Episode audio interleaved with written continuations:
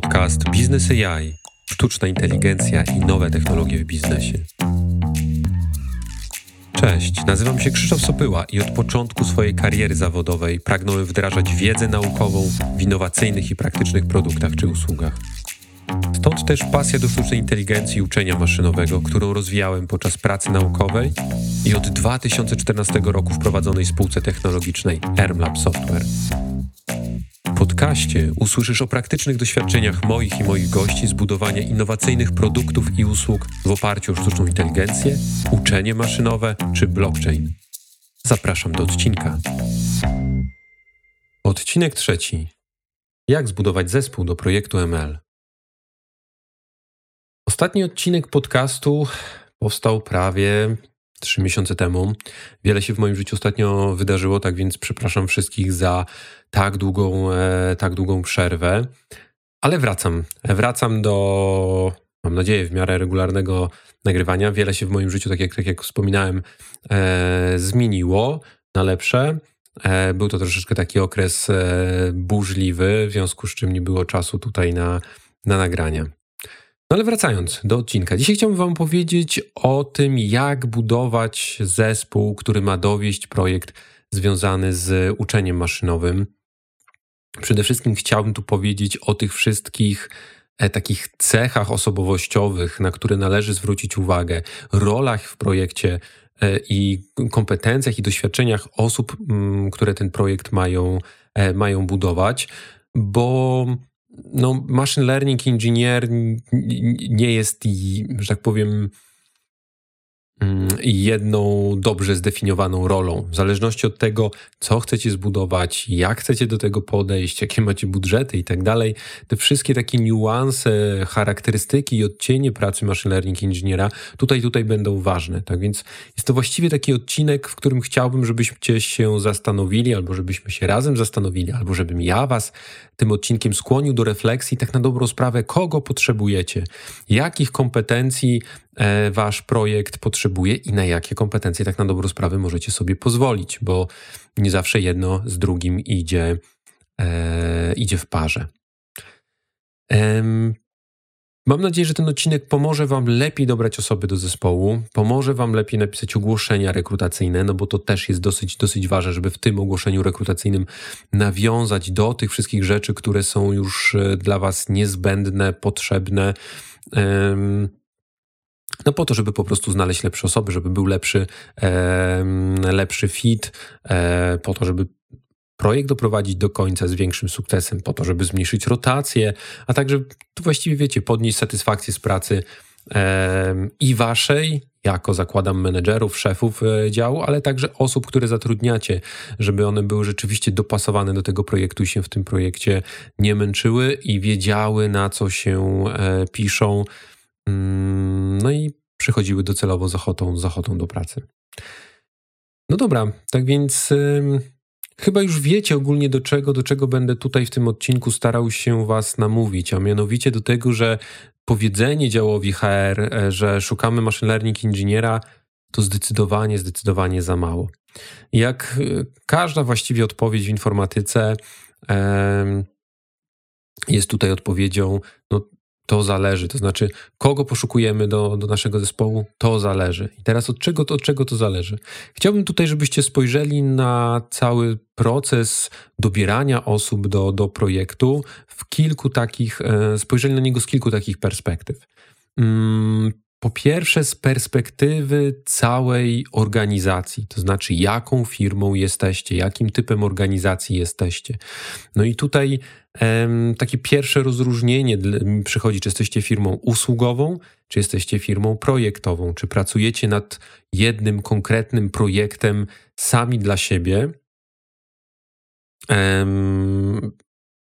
Tak, po prostu, czy jesteście firmą, która pracuje nad projektem sami dla siebie i te osoby będą do konkretnego projektu zatrudnione, czy może jesteście firmą usługową, która oferuje usługi z zakresu machine learningu, usługi czy to polegające na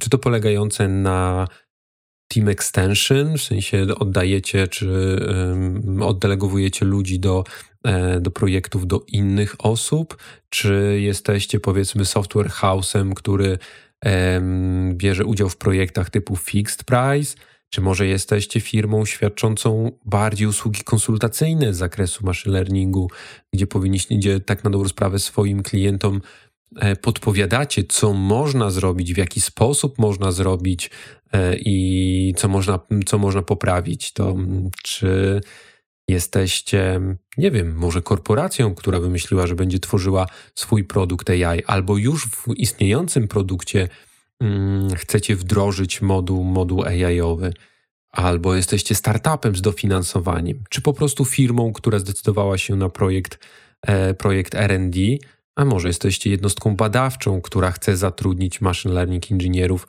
właśnie do projektu, do, do projektu badawczego.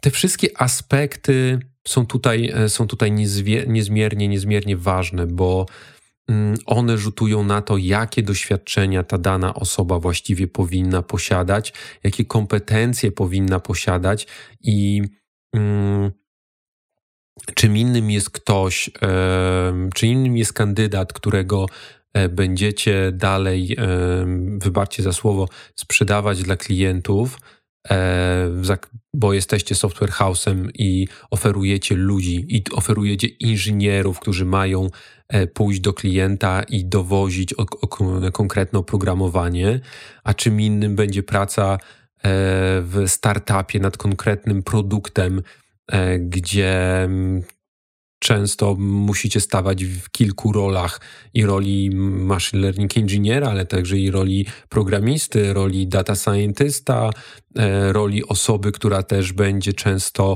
wymyślała pewne funkcjonalności albo podpowiadała zespołowi produkcyjnemu pewne mm, możliwości, jak do czego można, można, w jaki sposób do czego można podejść.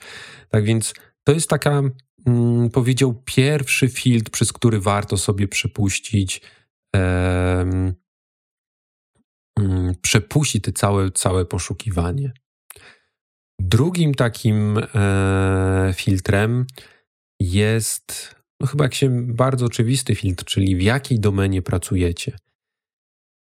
Czy pracujecie z tekstem, czy pracujecie z obrazami, czy pracujecie z wideo, czy pracujecie z głosem, z rekomendacjami, czy rozwijacie narzędzia, które bardziej bazują na danych tabelarycznych um, i tak dalej, i tak dalej, typu nie wiem, churn, customer lifetime value, e, czy robicie coś związanego z time series. To są, to są bardzo istotne kwestie przy zatrudnianiu machine learning inżyniera, no bo nie każdy, kto jest powiedzmy dobry z zakresu NLP, będzie dobry z zakresu, z zakresu computer vision.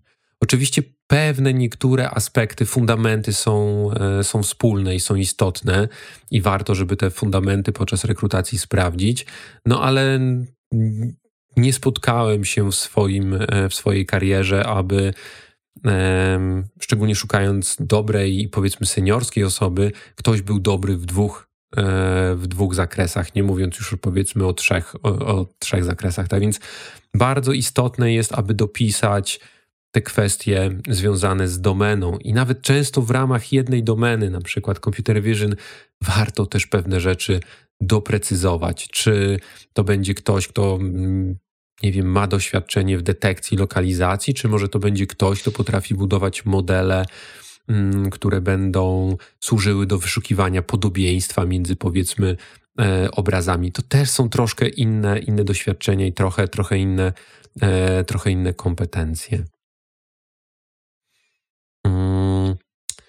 Okej, okay, no i teraz chciałbym tutaj przejść także do takiej kwestii typowo bym powiedział budżetowej. Właściwie no, warto się zastanowić, jaki mamy budżet. Czy jesteśmy duzi, czy mali? Czy możemy sobie pozwolić e, na e, role komplementarne do, do naszych machine learning inżynierów, czyli na przykład programistów, czy możemy sobie pozwolić na e, data inżyniera, który będzie też wspomagał machine learning inżyniera w pewnych, w pewnych zadaniach. No to wszystko zależy, to wszystko zależy od budżetu i też suma summarum będzie docelowo wpływało na to, kogo będziemy szukać. Czy będziemy szukać osoby, która ma szerszy zakres kompetencji, może nie będzie wtedy tak wyspecjalizowana w danej w danym zadaniu, które przed, przed nią będziemy stawiać, czy może będziemy mm, szukać kogoś o bardzo wąskich zakresach kompetencji, bo sobie ten niezbędne spektrum kompetencji po prostu e, zapewnimy różnymi osobami. Data inżynierem, nie wiem, data scientystem, machine learning inżynierem, programistami e, i tak dalej, i tak dalej. Tak więc tutaj o tym też warto, e, warto pomyśleć. No i wtedy w takim ogłoszeniu e, o pracę, czy w ogóle budując taką, tak, taką organizację, warto taki zespół do projektu, warto, warto także o tym pomyśleć. Warto też pomyśleć o tym, jak w przyszłości mm, ten projekt może się rozwijać i kogo dalej będziemy, będziemy potrzebować. To może jest bardziej trochę, trochę wróżenie, wróżenie z fusów, ale jeżeli jesteście w korporacji, robisz proof of concept i widać, że on zacznie że on działa i daje fajne, fajne wyniki, no to może warto, i chcesz teraz zatrudnić kolejną osobę, ale to, to może warto także tutaj kąt, pod tym kątem spojrzeć na to, że może wtedy bardziej się specjalizować, e, bo nie wiem, powiedzmy, będzie budżet na, na kolejne role, mm, czy to deweloperskie, czy związane, związane z danymi. Oczywiście mm, kolejną taką perspektywą, w ramach której warto spojrzeć na to, kogo chcemy zatrudnić, no jest właściwie sam charakter projektu. No i tutaj można byłoby wyróżnić takie, takie trzy główne hmm, charaktery projektu związane z machine learningiem oczywiście. Ja wyróżniłem charakter taki typowo badawczy, charakter wdrożeniowo-rozwojowy i stricte wdrożeniowy. I teraz czym one się charakteryzują? Po pierwsze, projekt o takim charakterze stricte badawczym nie musi być od razu, zaznaczam, on realizowany na uczelni. To, to jakby nie, niekoniecznie. Może być on realizowany w ramach, e, w ramach firmy i bardzo często są realizowane te projekty badawcze w ramach firmy i bardzo często ich głównym zadaniem jest komercjalizacja tej nowej, tej nowej technologii.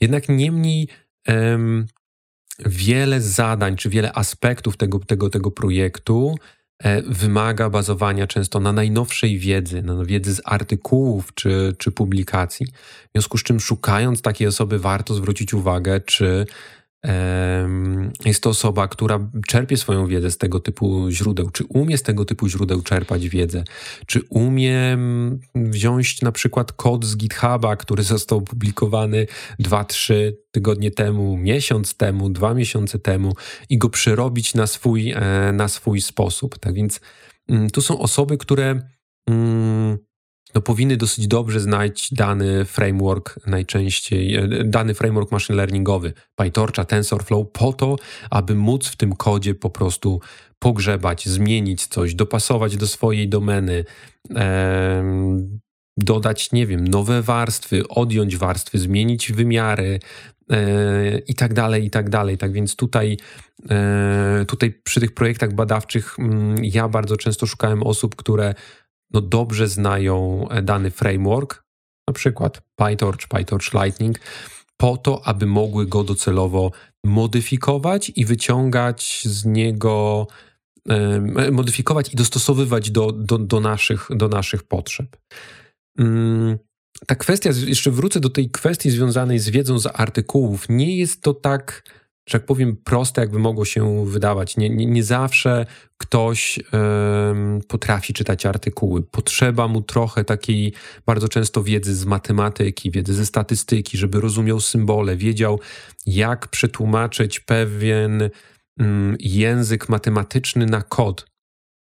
I w drugą stronę, jak ten kod tłumaczy się na te pewne, pewne koncepty związane z, e, z taką teorią uczenia maszynowego jako, e, jako takiego. Tak więc bardzo często tutaj są osoby, które są z, pochodzą z akademii, pochodzą z uniwersytetów i przechodzą do, mm, e, przechodzą do biznesu. To są dosyć dobrzy, dobrzy kandydaci na, mm, na, na. To są bardzo dobrzy kandydaci do tego typu, e, tego typu projektów.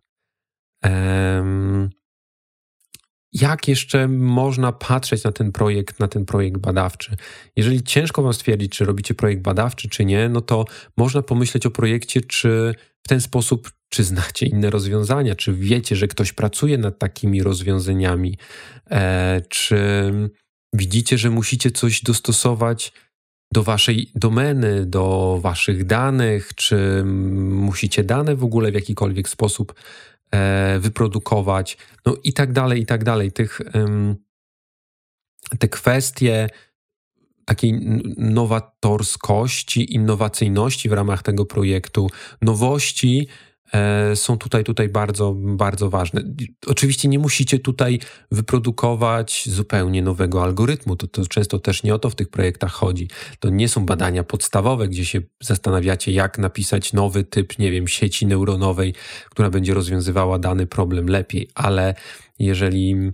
Mm, nie wiem, widzicie w publikacjach, że powstał jakiś nowy typ transformera, nie wiem, efficient transformer, który ma szybciej coś liczy i wiecie, że to Wam się w projekcie przyda i będziecie chcieli trenować na przykład swój własny model, to tak, to jest, to jest projekt badawczy i tutaj osoby o tego typu kompetencjach no, powinny czuć się dobrze e, w tych, w tych najnowszych frameworkach, powinny umieć modyfikować te najnowsze, e, ten, ten kod, który się niedawno powiedzmy pojawił na, mm, na GitHubie wraz z udostępnieniem danego artykułu projekty rozwojowo-wdrożeniowe, to znaczy e, projekty, w których raczej wykorzystujecie gotowe modele i rozwiązania i algorytmy, ale próbujecie je trochę dostosować do swoich potrzeb. Na przykład zrobić fine tuning albo e, model, wiecie, że istnieje model, który rozwiązuje podobne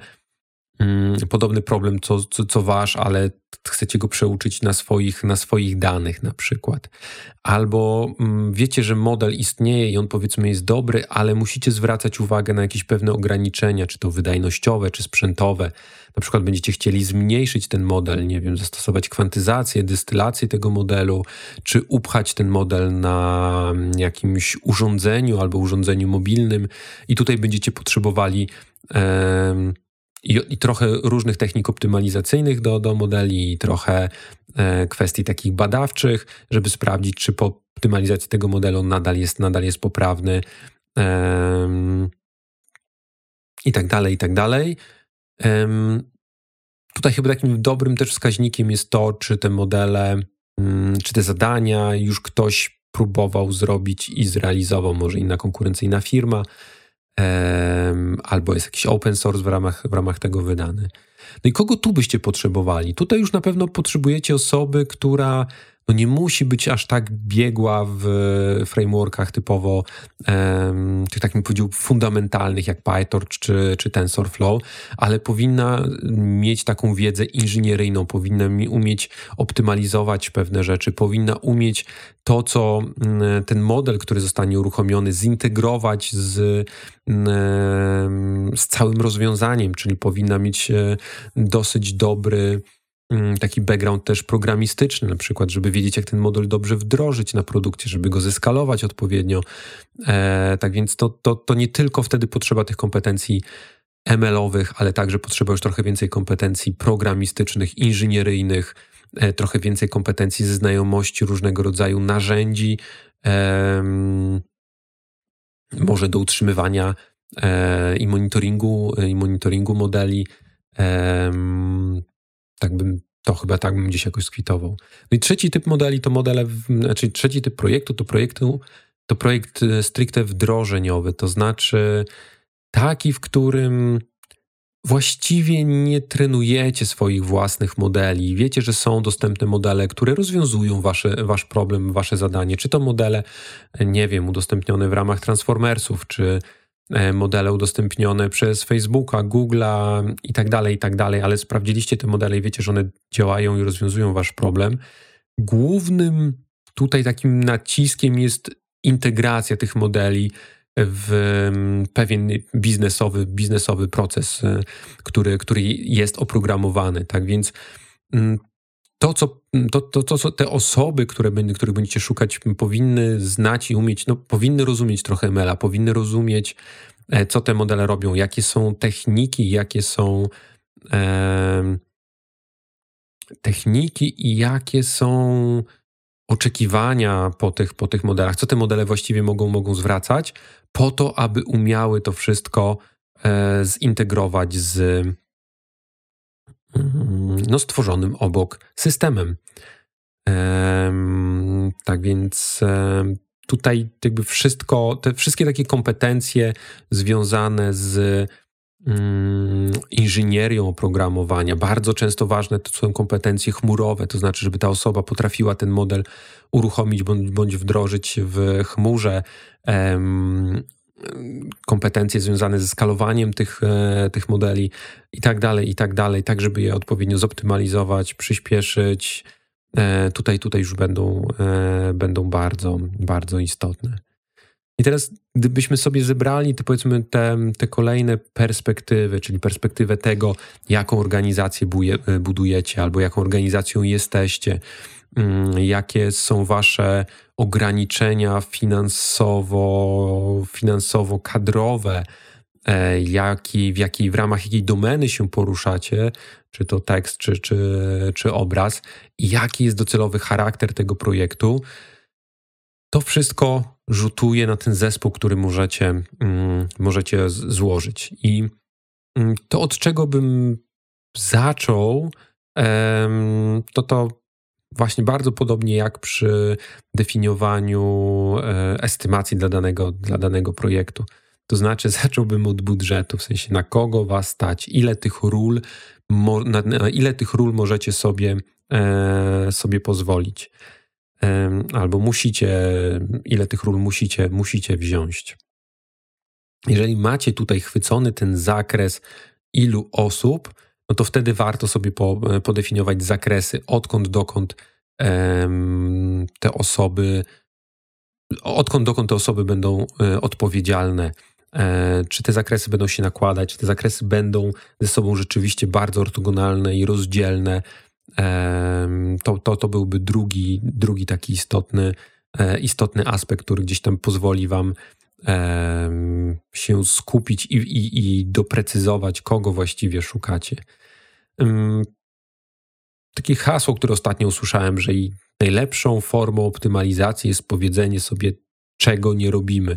Jeżeli świadomie sobie powiemy rzeczywiście, czego nie robimy, kogo my nie chcemy w naszym zespole, nie to, że nie wiem, nie lubimy, ale kogo, nie wiem, nie możemy zatrudnić, bo się nie będzie spisywał, nie potrzebujemy takiej roli. No bo wyobraźmy sobie, że pracujemy w startupie, mamy budżet na dwa, na dwa etaty i zatrudnimy specjalistę od trenowania modeli, ale będzie to osoba, która nie będzie wiedziała, jak to wdrożyć na, e, na produkcję. Albo nie będzie umiała pracować z programistą, bo ten programista też nie będzie, powiedzmy, rozumiał tej kwestii ML-owej, a będzie oczekiwał na przykład tego, że ten machine learning engineer wystawi mu API z modelem, e, z modelem, z którego on będzie mógł e, korzystać. Tak więc no, tutaj, tutaj nie będzie dobrego, dobrego fitu i trochę pewnie czasu zmarnujecie na to, aby e, połączyć jedno z drugim, no bo po drodze ta druga, ta, ten, ten machine learning E, ta osoba od machine learningu będzie musiała się po prostu nauczyć e, klasycznego software engineeringu, co nie jest niemożliwe, ale może nie do końca, nie do końca optymalne. Mm, no i myśląc tutaj o tych zakresach, bo jakby o budżecie sobie powiedzieliśmy, ale myśląc o zakresach odpowiedzialności, można było mm, zrobić sobie takie ćwiczenie, że spojrzeć na projekt od strony wejścia, wyjścia, w sensie, co jest nam potrzebne, żeby zacząć projekt, E, co jest niezbędne do tego, żeby zacząć projekt e, i co mamy osiągnąć na końcu, tak? Czy mamy na końcu osiągnąć model, czy mamy osiągnąć na końcu API, z którego ktoś będzie korzystał, czy mamy na końcu osiągnąć e, aplikację webową, mobilną, aplikację na jakimś e, dedykowanym e, urządzeniu. Tak więc to nam, to nam gdzieś tam definiuje, definiuje ten, e, ten zakres. No i jeżeli myślimy o wejściu, no to najczęściej w tym aspekcie wejściem to są dane. Czyli znowu trzeba pomyśleć, czy mamy te dane, w jakiej ilości te dane mamy i skąd je czerpiemy. No i w zależności od odpowiedzi, od odpowiedzi na te pytania może okazać się, że nam potrzeba może osób do kraulowania danych, czyli osoby, która umie kraulować dane, umie je mm, także gdzieś w miarę sensownie zapisać i je, y, je przetworzyć. Może to nie do końca będzie machine learning engineer, ale no, może będziemy szukać osoby, która będzie i crawlowała dane i ostatecznie podstawie tych, e, tych danych robiła, robiła model, bo mamy tak, tak powiedzmy nieduży, nieduży e, budżet. A może potrzebujemy do oddzielnej roli data engineera, który zrobi nam taki proces ETL-owy, e, a z, dopiero później będzie potrzebny machine learning engineer, który już będzie z tych danych w jakikolwiek sposób czerpał. A może wystarczy nam data scientist, który wiecie, już będzie umiał pracować na danych, bo powiedzmy mamy dane zgromadzone albo kupione i one są w, powiedzmy w dobrym formacie, są dobrej w miarę jakości, tylko ten data engineer będzie, e, data scientist będzie potrzebował wziąć te dane, może trochę przeczyścić, przetransformować do odpowiedniego formatu, e, do treningu e, i uruchomić jakiś konkretny, jakiś konkretny, jakiś konkretny model. Tak więc tutaj wiele zależy od tego, w jakiej formie pozyskujemy te dane i czy po prostu je, e, je mamy. Drugie pytanie, które warto sobie zadać, czy gdzieś po, po drodze nie będziemy analizować tych danych? No i czy będziemy, na jakim poziomie je będziemy analizować? Czy jest może oczekiwanie, że będą powstawały jakieś e, dashboardy bądź raporty e, BI-owe, które powinny być w miarę regularnie tutaj, tutaj zasilane? Bo czasami, niestety, znaczy nie wiem czy niestety, czasami od e, tych zespołów ML-owych też się e, oczekuje tego typu, e, tego typu umiejętności, tego typu kompetencji, że to ktoś, kto będzie umiał te dane jakoś przetworzyć, pokazać, może zrobić jakieś proste regresje z predykcją albo e, uruchomić jakiś model typu time series po to, aby dalej na tych wykresach coś, e, coś prezentować. A może wystarczą proste wizualizacje Pandasy plus Matplotlib i po to, żeby komuś pokazać, jak to w tym momencie wygląda, e, żeby mm, sobie wyciągnąć wnioski, czy dla samego siebie, czy powiedzmy dla naszego, dla naszego przełożonego. Mm, kolejne pytanie, na które warto sobie odpowiedzieć, to czy dane, które mamy, nadają się do trenowania modelu. W sensie możemy mieć dane, ale czy trzeba będzie opracować jakieś mechanizmy budowania datasetów, no bo jedna rzecz to, że posiadamy dane, powiedzmy, w jakimś data, data lake'u, ale druga rzecz to to, czy te, co my z tych danych będziemy brać. Czy bierzemy obrazy, czy bierzemy teksty, jakie teksty, jakie obrazy, i tak dalej, i tak dalej. Czy ta ilość tych danych jest wystarczająca, czy jakość jest wystarczająca, czy jak dużo tu będziemy potrzebować obróbki tych danych, czy może będziemy potrzebować, nie wiem, trenujemy model języka i tych danych będziemy potrzebować bardzo, e, bardzo dużo, czy może będzie potrzeba, aby te dane w jakikolwiek sposób sztucznie powielić bądź wygenerować. No i, i, i znowu tutaj, tutaj byłby potrzebny taki, taki zakres kompetencji ML inżyniera, który czuje dane, rozumie dane, ale też i umie wpaść na różnego rodzaju pomysły e, argumentacji tych, e, tych, tych danych i ich, ich w jakiś sposób powielenia. Mm, no i znowu w zależności od, od, od typu danych, czy obrazy, czy teksty, czy, czy, czy wideo i tak dalej, i tak dalej. Mm, ważnym aspektem, tak jakby troszkę zbliżając się już do tego, do, do końca, i patrząc już na koniec, jest to, gdzie ten model ma być wdrożony. Czy ma być wdrożony na urządzeniu, czy ma być wdrożony może na mobilu, czy może w przeglądarce, czy może dostępny za API. I tutaj znowu mogą być potrzebne różne kompetencje. Z jednej strony mogą być potrzebne kompetencje związane z optymalizacją modelu, pruningiem, e, kwantyzacją, czy nie wiem, technikami destylacji tego modelu, a może nawet kompetencje uruchamiania modelu na jakimś specyficznym typie urządzenia bądź specyficznym typie akceleratora. E, to też jest tutaj, też jest tutaj dosyć, e, dosyć istotne. Mm, no i warto od razu o tym wspominać, warto od razu o tym, o tym mówić, no bo to Wam też docelowo e, uprości wyszukiwanie tego typu, tego typu kandydatów i może lepsze, lepsze dopasowanie.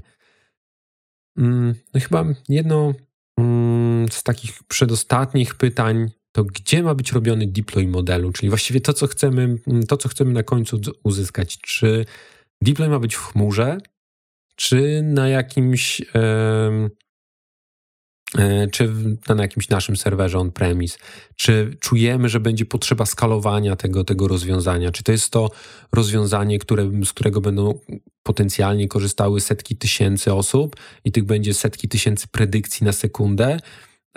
Czy może jest to model, który będzie uruchamiany jakoś wsadowo, baczowo i tutaj te czasy predykcji, czasy skalowania nie są już na tyle, na tyle, na tyle istotne, bo znowu rzutuje to na mm, ten zakres kompetencji osoby, która te modele ma docelowo w, e, wrzucać na produkcję, bo może będzie potrzeba po prostu e, odpowiednich kompetencji chmurowych, a może będzie po prostu potrzeba e, kompetencji chmurowych w zakresie znajomości odpowiednich API poszczególnych dostawców usług ML-owych. No to, to, to jest też dosyć, dosyć taka, bym powiedział, ważna, ważna rzecz. Mm. Ostatnie takie, takie, takie rzeczy, bym powiedział, są związane z tym, czy my chcemy sobie zautomatyzować cały proces deploymentu i wrzucania modeli.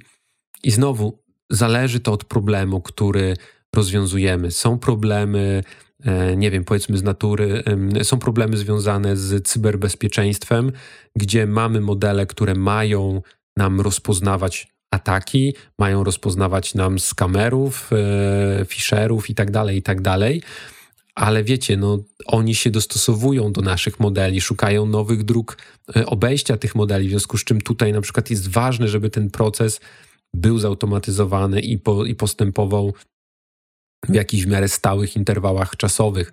Tak więc to też jest oddzielna, oddzielny zakres kompetencji, oddzielny zakres narzędzi, których trzeba, które trzeba umieć, um, oddzielny zakres w ogóle myślenia o takim projekcie, o takim, o takim produkcie, gdzie te dane, na których uczymy model, zmieniają się regularnie, chcemy model dostosowywać regularnie.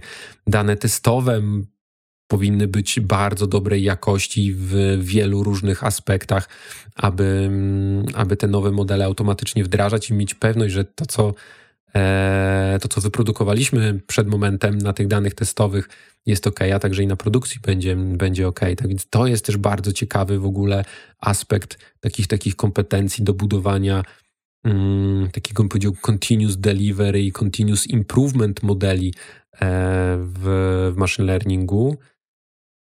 Mm, no i takie kwestie, które trochę już może zahaczają o MLOpsy, zresztą przed momentem trochę zahaczają o MLOpsy, czy my chcemy także kogoś, kto będzie potrafił nam setupować cały monitoring modelu na produkcji, tego jakiej jakości te, te, mm, te predykcje są, jakie wygląda zadowolenie, jak wyglądają czasy i tak dalej, i tak dalej. Mm, to, to, to znowu, to kolejny zestaw skilli, już może troszeczkę bardziej, bardziej DevOpsowych, ale także często poszukiwany gdzieś, gdzieś na rynku. No i chyba tym bym, tym bym zakończył, tak więc budowanie zespołu ML-owego, czy w ogóle zbudowanie zespołu produktowego, który ma wykorzystywać, e, w ramach którego wykorzystujemy, e, wykorzystujemy ML-a, nie jest prostym zadaniem. Jest tyle odcieni, tyle płaszczyzn, pod którymi e, trzeba spojrzeć, aby dopasować tutaj, tutaj rolę.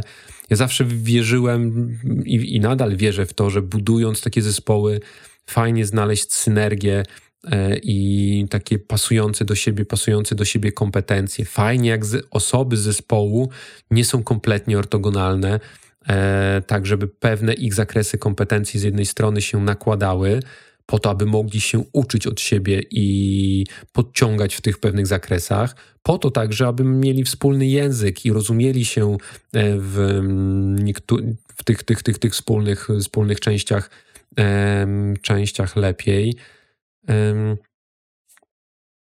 A z drugiej strony bardzo ciekawym takim doświadczeniem jest pewna taka dywersyfikacja osób i, i doświadczeń, czyli połączenie osób, które mają powiedzmy doświadczenia stricte inżynieryjne, nie wiem, na przykład pisania czegoś na niskim poziomie z osobami, które mają doświadczenie stricte badawcze, to to, to zawsze daje taki pewien fajny, fajny miks e, kompetencji, fajny miks e, pomysłów, e, co, jak można, jak można do tematu podejść i w jaki sposób można te rzeczy, można ten temat ugryźć.